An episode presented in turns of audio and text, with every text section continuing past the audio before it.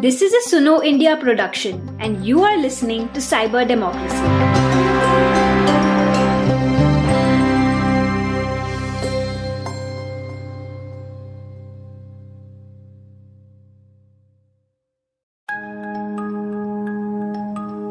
Hello, and welcome to season 2 of Cyber Democracy. I am your host, Radhika Radhakrishnan a feminist researcher studying gender, sexuality, and technology. In this season, we will understand technology from gendered perspectives through conversations with female and trans queer grassroots practitioners. Let us look at how our gender and intersectional identities shape our experiences and engagements with technologies and the internet. In our first episode, we focus on access to the internet for women and queer communities during COVID 19. When the COVID 19 pandemic hit India and a national lockdown was ordered, we were pushed back into the space of our homes. Because of this, our ability to survive and continue livelihoods has been hinged on our access to mobile phones and the internet. But what does this mean for people who do not have such access or for whom this access is controlled by men in the family? In this episode, we discuss the effect that this has had on women for reporting domestic violence, for domestic workers and sex workers, for girls to access online education, and for queer communities to access support structures of chosen families. Today we have with us Bishakha Datta, the founder and executive director of Point of View. Welcome, Bishakha. Could you please briefly introduce your work and the work you do at Point of View and mention the work that you've been doing, especially during the COVID 19 crisis? Thank you so much, Radhika, for having me on the show. Hi, I'm Bishakha, and I work on gender and sexuality in digital spaces as part of my work at the nonprofit Point of View, which is based in Mumbai and which builds and amplifies the voices of women and other marginalized genders and removes barriers to speech and expression. So at Point of View, we basically have a program which is called the Gender, Sexuality and Digital Technology Program, which is a unique grassroots to global program. And we try and equip women, girls, queer and trans persons to freely inhabit digital domains through this program. So that is what I think I'm going to talk to you all about today. And as part of that, we have actually spent some time in the last six months looking very much at how uh, women, girls, you know, queer communities, etc., have interacted with digital spaces, etc., and what this is, what this means for the kind of world that we're trying to build going forward. Thank you for the introduction, Bishakha. Very glad to have you on the show. So, if I could begin with some of the things that we'll be discussing today. During this COVID 19 lockdown, we've all been told that, you know, we should stay at home in order to stay safe. But as feminists, we know that the home is not a safe space for many women. The National Commission for Women has reported that during the COVID 19 lockdown, there has been a rise in the number of domestic violence complaints that they received by email. And the chairperson of National Commission for Women also mentioned that the real figures for this number of cases is likely to be higher than what is being reported. Uh, this is because most complaints usually come from women who send their complaints by post and might not be actually able to access the internet. So, could you tell us a little about the digital gender gap when it comes to accessing the mobile phone or the internet for women, and how this has particularly had an impact on reporting domestic violence during COVID 19? So, one of the things we've seen during the last six months is that the digital gender gap has taken on deep significance. Um, studies show that the gender gap in digital spaces in India is anywhere between 33% to about 45%. So, the digital gender gap has taken on deep significance in the last six months. And the digital gender gap is anywhere between 33% and 45% in India. And what that means is that if you are a woman and you do not have access to a mobile phone and you are in a situation of lockdown, and you experience domestic violence, the only way you can actually report it when you don't go out physically is using your mobile phone. So there's a whole bunch of things that relate to this, right? One is A, you may not have a phone. Two, there may be one phone, but it may be a family phone. And think about this. Suppose you are facing violence from your spouse or your domestic partner and suppose he is the person who has control to that, uh, who controls that phone. Is it likely that you're going to go up to him and say, may I please use the phone because, you know, this is what I want to do? It's highly unlikely because you also know that that number can be traced back, right? So that later on the person can check who you called.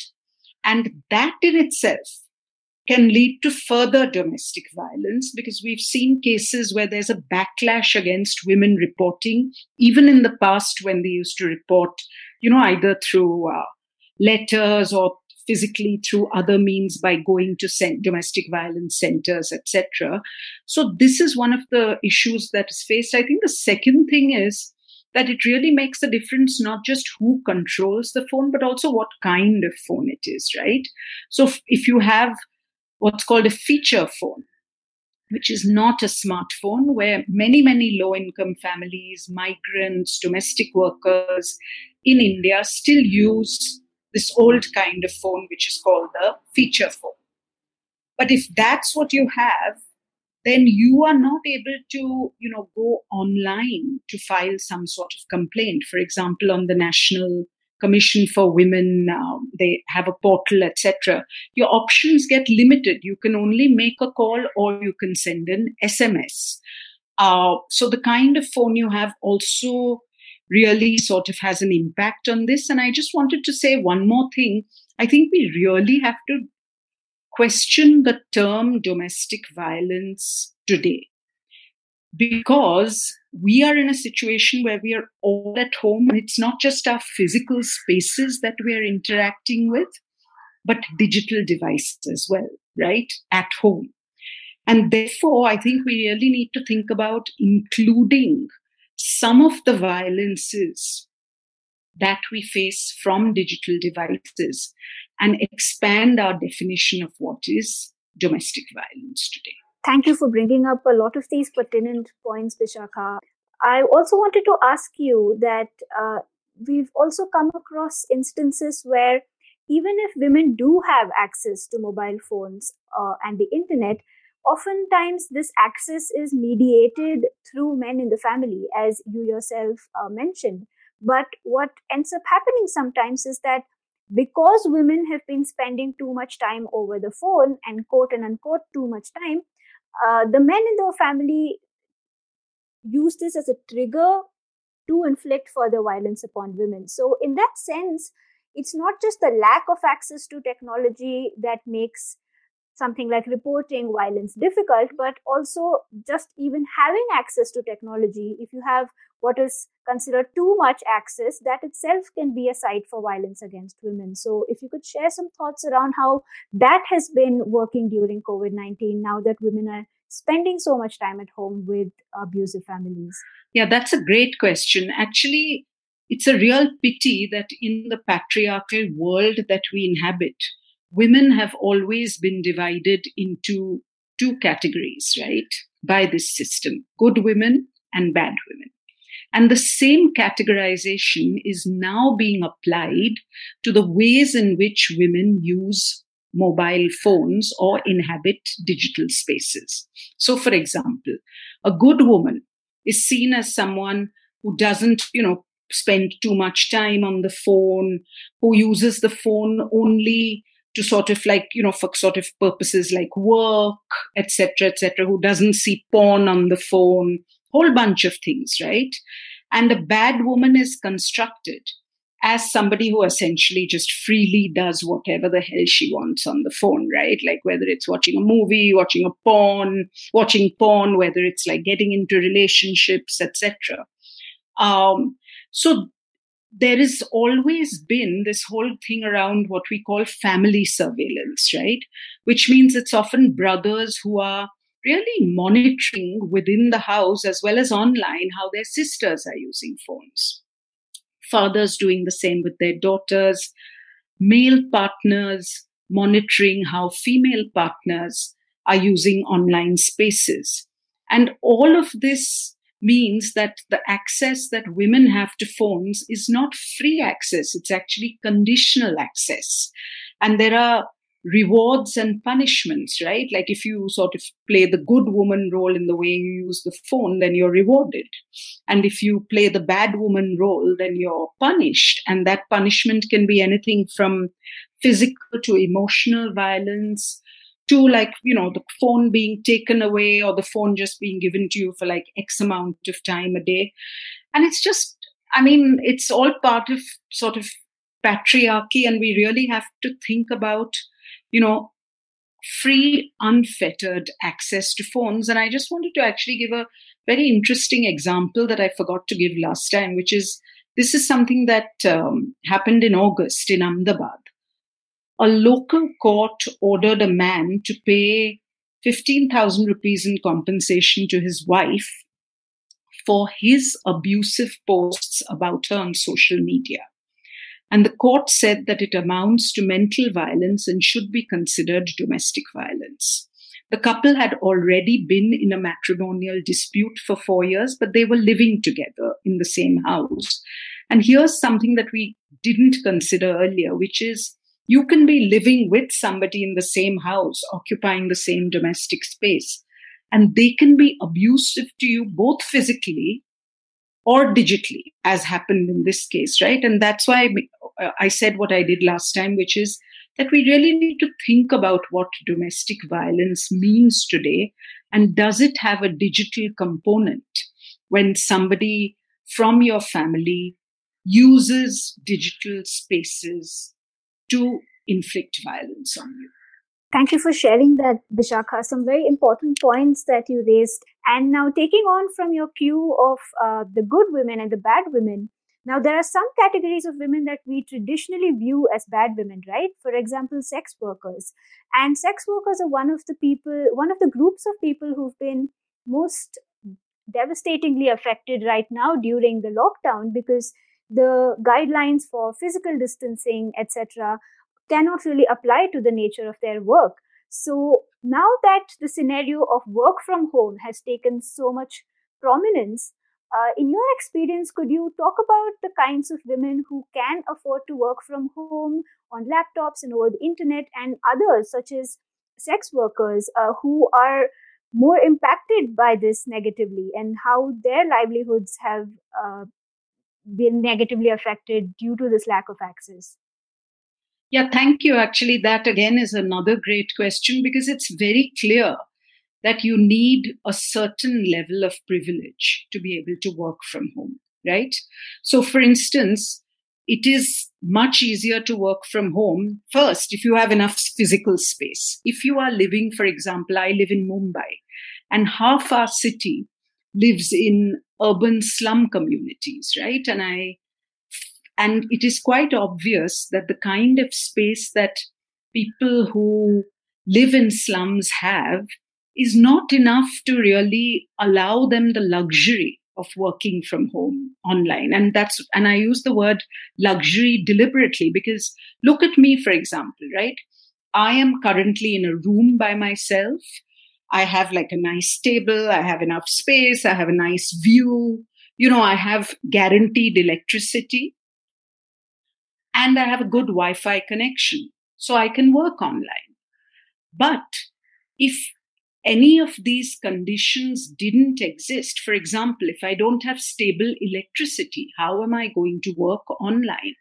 Secondly, if I really live in a cramped space where there are about six or eight people in that same space, you know, even if I have a laptop, it's very, very hard for me to get the kind of space to work there.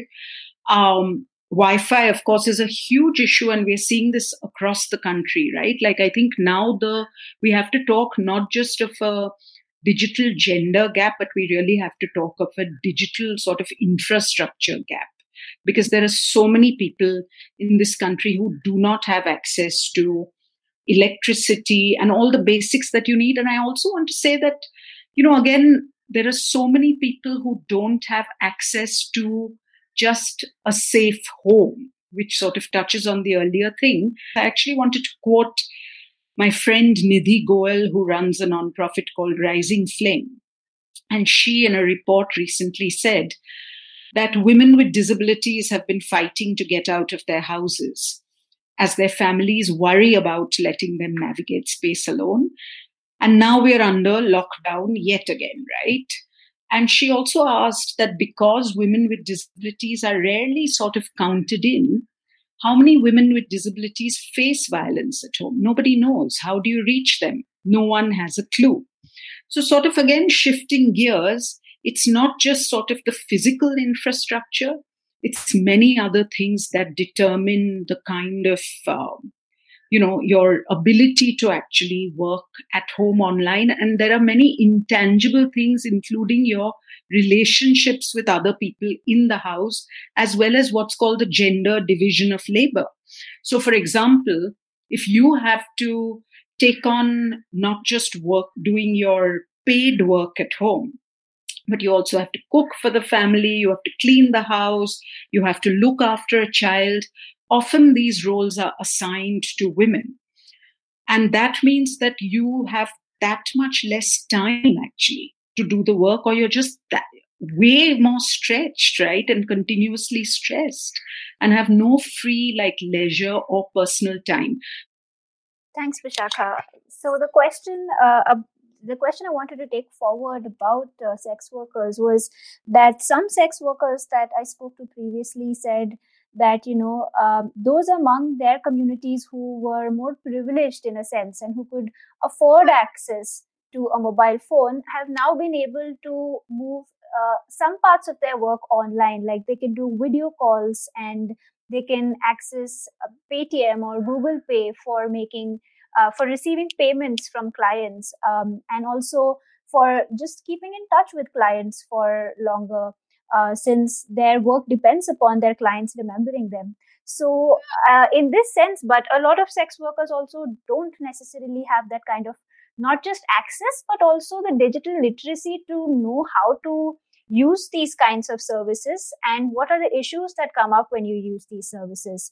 And we also see that sex workers have largely been left out of most of the social protection schemes offered by the government. So uh, I was wondering if there were any particular instances or anything that you wanted to add to that. Sure. I think, in terms of sex workers, the first issue really is something that begins offline, which is that sex work is not recognized as a legitimate form of work. And therefore, all the social protections that have been made available to other migrant workers or to other low income communities has not been made available to them. So essentially, they've had no livelihood whatever, right? The second thing is obviously, because of the nature of the work, clients have also stayed away. So there hasn't been any income coming from there either. And I think the third thing is that, uh, you know, even though sex workers have gone online, a lot of sex workers I've spoken to are really nervous about how do they protect their privacy online. So, for example, a common story that we hear is that if a person is performing on video for a client, what can the sex worker do to ensure that the client doesn't record it and keep that recording either for his own use later or you know use it to blackmail the sex worker. And i want to bring up another point here which is you know when in the digital world if you are paying for sex you are paying for one transaction. If you record it and then see it again you know, does that become sort of like unpaid labor by the sex worker that you are sort of uh, you know, turning into pornography in a sense, right? Because it's really that one time transaction that you paid for. The second thing is that um, I think sex workers are also scared that one, if that recording is in somebody's hands, they can either coerce them into having more sex, um, you know, or blackmail them. And I think the uh, advice that a lot of groups have been given, including us, is that you may want to really consider the mask actually as a protective device online, also in this kind of situation one, because it actually masks your identity. And we know that many sex workers, because of the stigmatized nature of sex work, have not told their families how they earn their livelihoods, and they need to keep this as private information. So there are these kinds of things. The other thing is in physical sex work, the money is always collected up front before the act itself. In digital sex work, this is not what's happening because clients are reluctant to pay upfront. And therefore, there's a, sex workers have also said that they're getting cheated sometimes, right?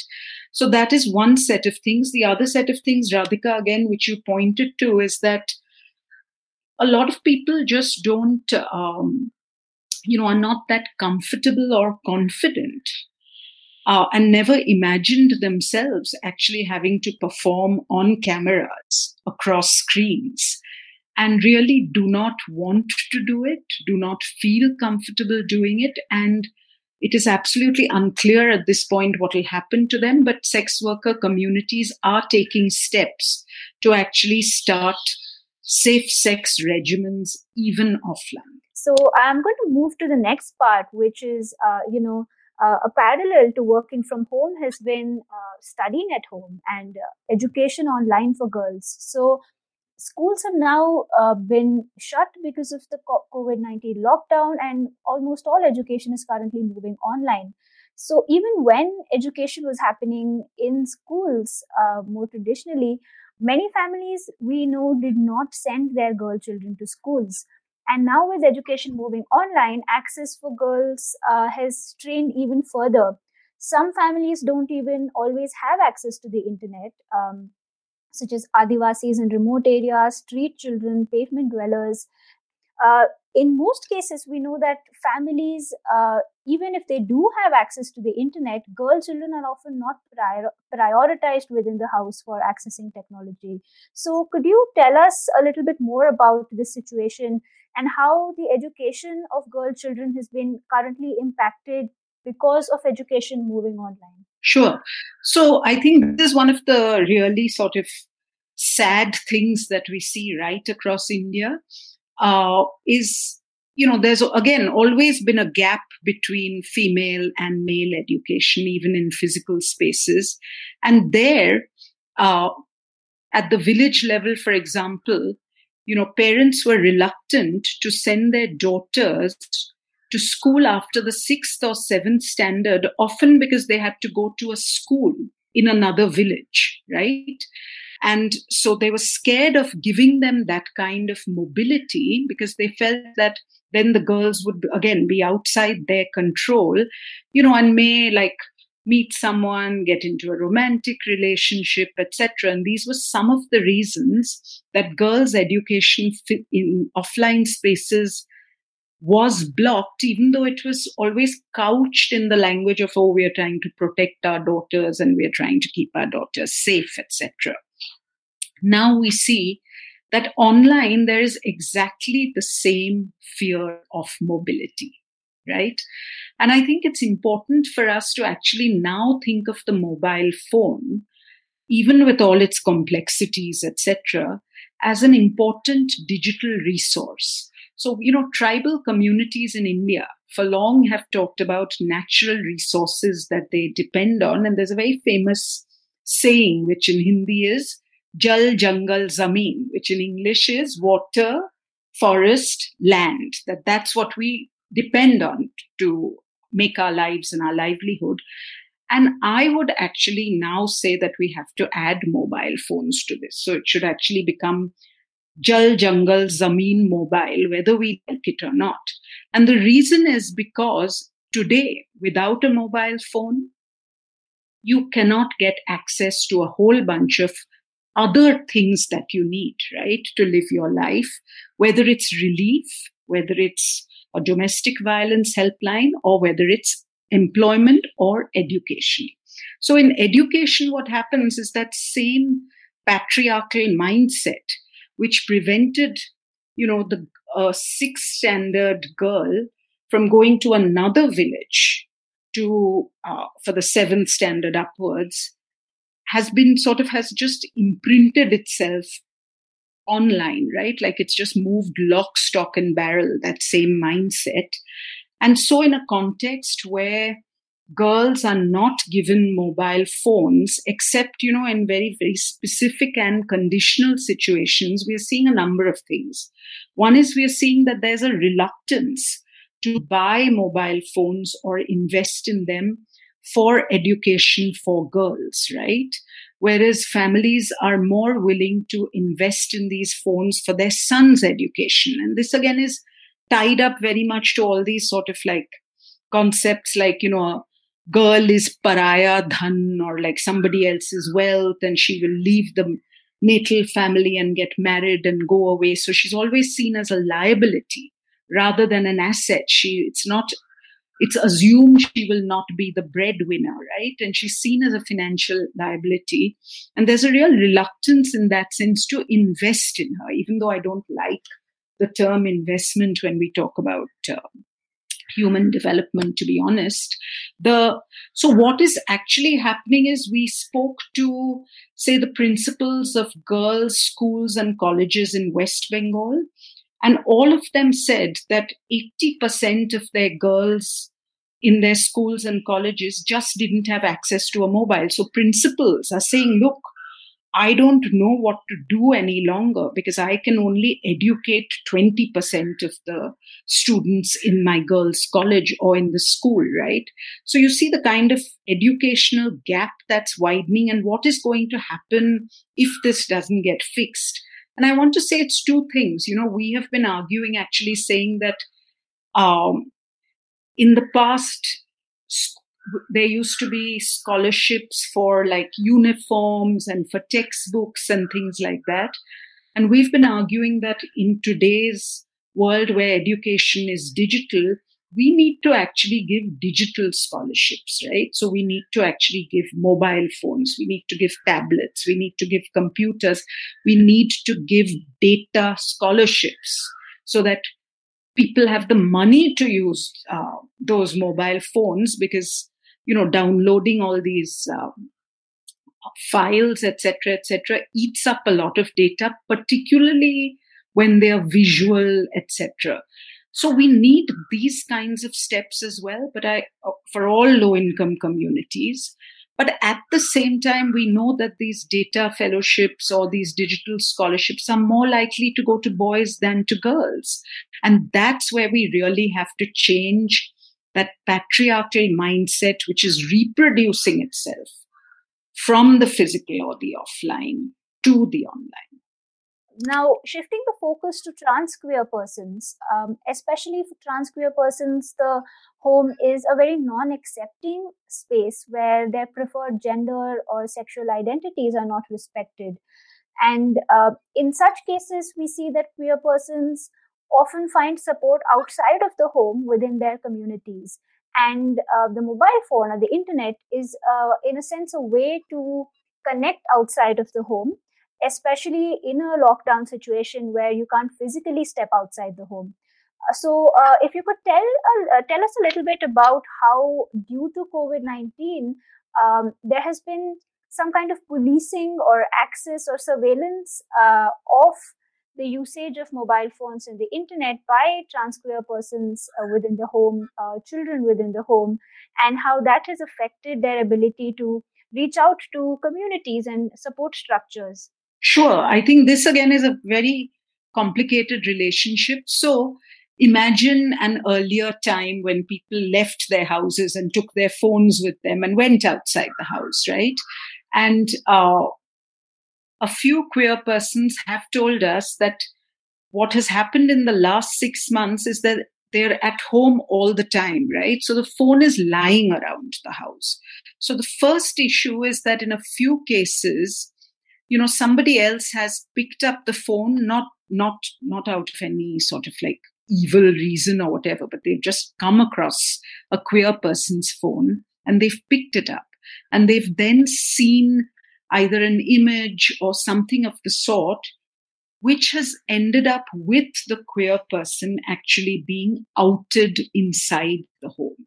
So the rest of the family may not have known about this person's sexual orientation, but has now got to know. And that has in turn, through the phone, they've got to know. And that has actually then made that space much less safe for that person because in some cases again people have told us that they've faced emotional mental or physical violence uh, they've been isolated again the phone has been confiscated they faced stigma and discrimination and I want us to keep in mind that when you are stigma, uh, you know, when you are marginalized and your family doesn't accept your basic identity, you tend to reach out to others who are not just your community, but who are what we call your chosen family. They become your family for you because they accept you for who you are. And this is what is very, very important for many queer people who are not accepted within the home. But once the phone starts to be policed, because there's so much suspicion now, right? Like having realized that this person is queer, the and rest of the family is just sort of looking at them with deep suspicion all the time. They are not able to actually reach their chosen families and get the support and the comfort, which becomes even more critical at a time like that, right? And similarly, again, uh, we know that all are going back to the violence question. I also want to say that, you know, even though we have helplines related to domestic violence, we know that the way in which the helplines are framed tend to be a little heterosexual or very straight, right? So often the people who are on the other side of the phone helpline are not really familiar or have not been trained in how to tackle domestic violence outside of a heterosexual context, right? Or sometimes do not even take seriously if a queer person calls up and says, listen, my, you know, everybody at home is now treating me really badly and this is a form of emotional violence would that even be accepted right so i think these are some of the issues and of course the other issue is that uh, when your phone is being policed then you can't do anything freely. Of course, you can't, like, you know, just talk about your queer life with your friends freely on the phone.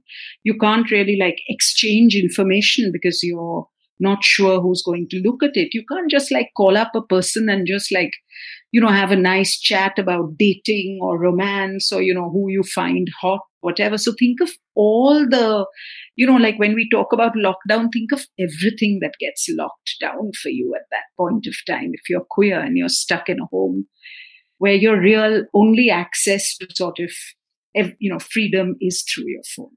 In conclusion, I just wanted to understand if you had any ideas around how some of these issues for women and queer communities can be improved going forward, especially now during the lockdown. We mentioned some helpful pointers through our conversation today, but if you had any further ideas on how either the state can take more responsibility for mitigating some of these challenges, um, and whether that's something that even can be done currently while we're still living through the pandemic? Yeah, I think that's actually something we really need to think and talk about because you know, we are now very clearly moving to what's called a phygital world, right? Which is the combination of phygital, uh, physical and digital is what is equal to phygital spelled P-H-Y-G-I-T-A-L. So we don't know what the future will be, but I would guess that the future will have both the digital and the physical woven together right, in many, many aspects of our life.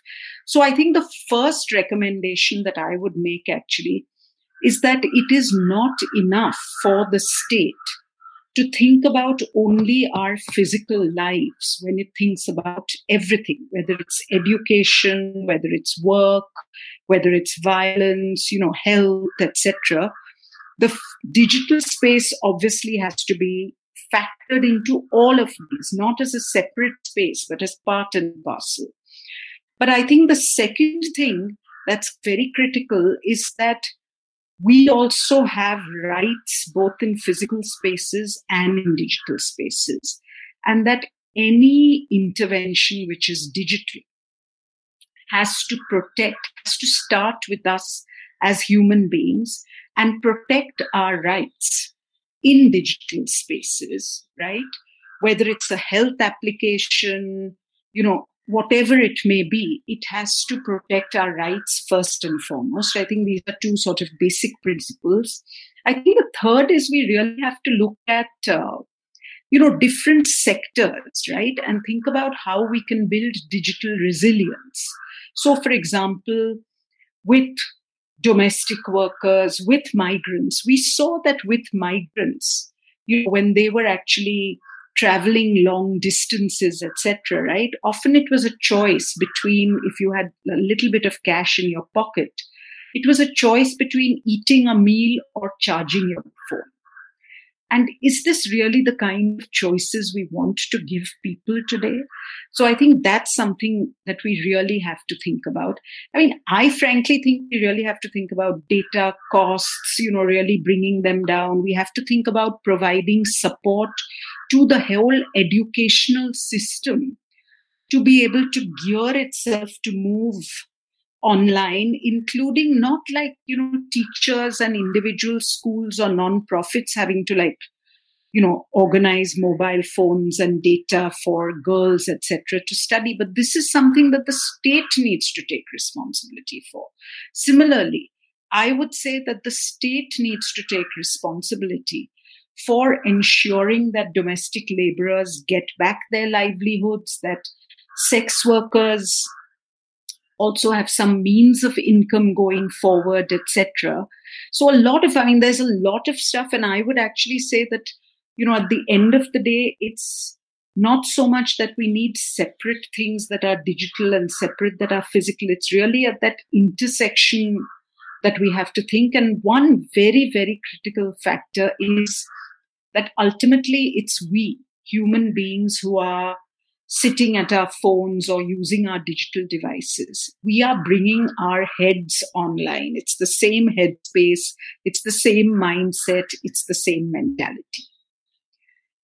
Until we actually start to value girls, women, trans persons, until we start to give them freedom and equality and dignity, right?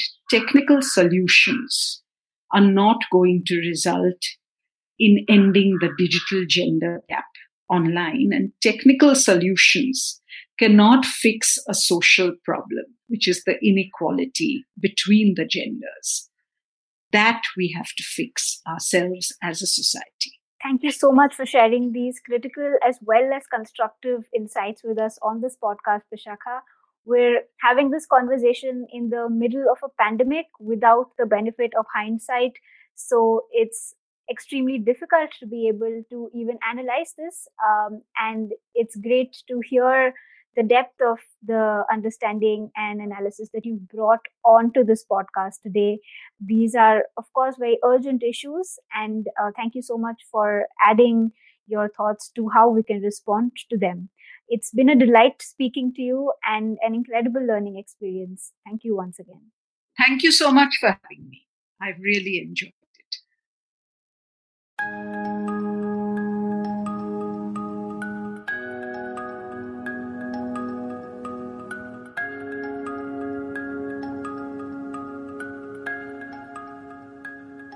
as we have seen in today's episode, access to technology is a deeply gendered issue. It is not as black and white as having access or not having access. A woman may have access to a phone, but may be unable to use that phone to call a helpline number to report an abusive husband if the phone belongs to her husband. A sex worker may have a mobile phone but may not be able to provide video services to her clients if she is living with a family that does not know about her work, or if she is worried about her videos being distributed to other people by her clients. We have seen many examples of such concerns in today's episode. We've also discussed how we don't yet have a language that is broad enough to sufficiently describe the harms experienced by people in these circumstances. At the Internet Democracy Project, we have been studying how this is a form of surveillance within the home and a way to control women's bodies by controlling their access to data and technology during COVID 19. You can find out more about this research through the links on the podcast page. Thank you for listening to this episode of Cyber Democracy. You can listen and subscribe to this show on our website sunoindia.in or any podcast app of your choice. In our next episode, we will be in conversation with grassroots practitioners to look at social protection schemes during COVID 19 and how Digital India has failed to deliver its promises to women, causing them to suffer financial hardships during this pandemic. Stay tuned.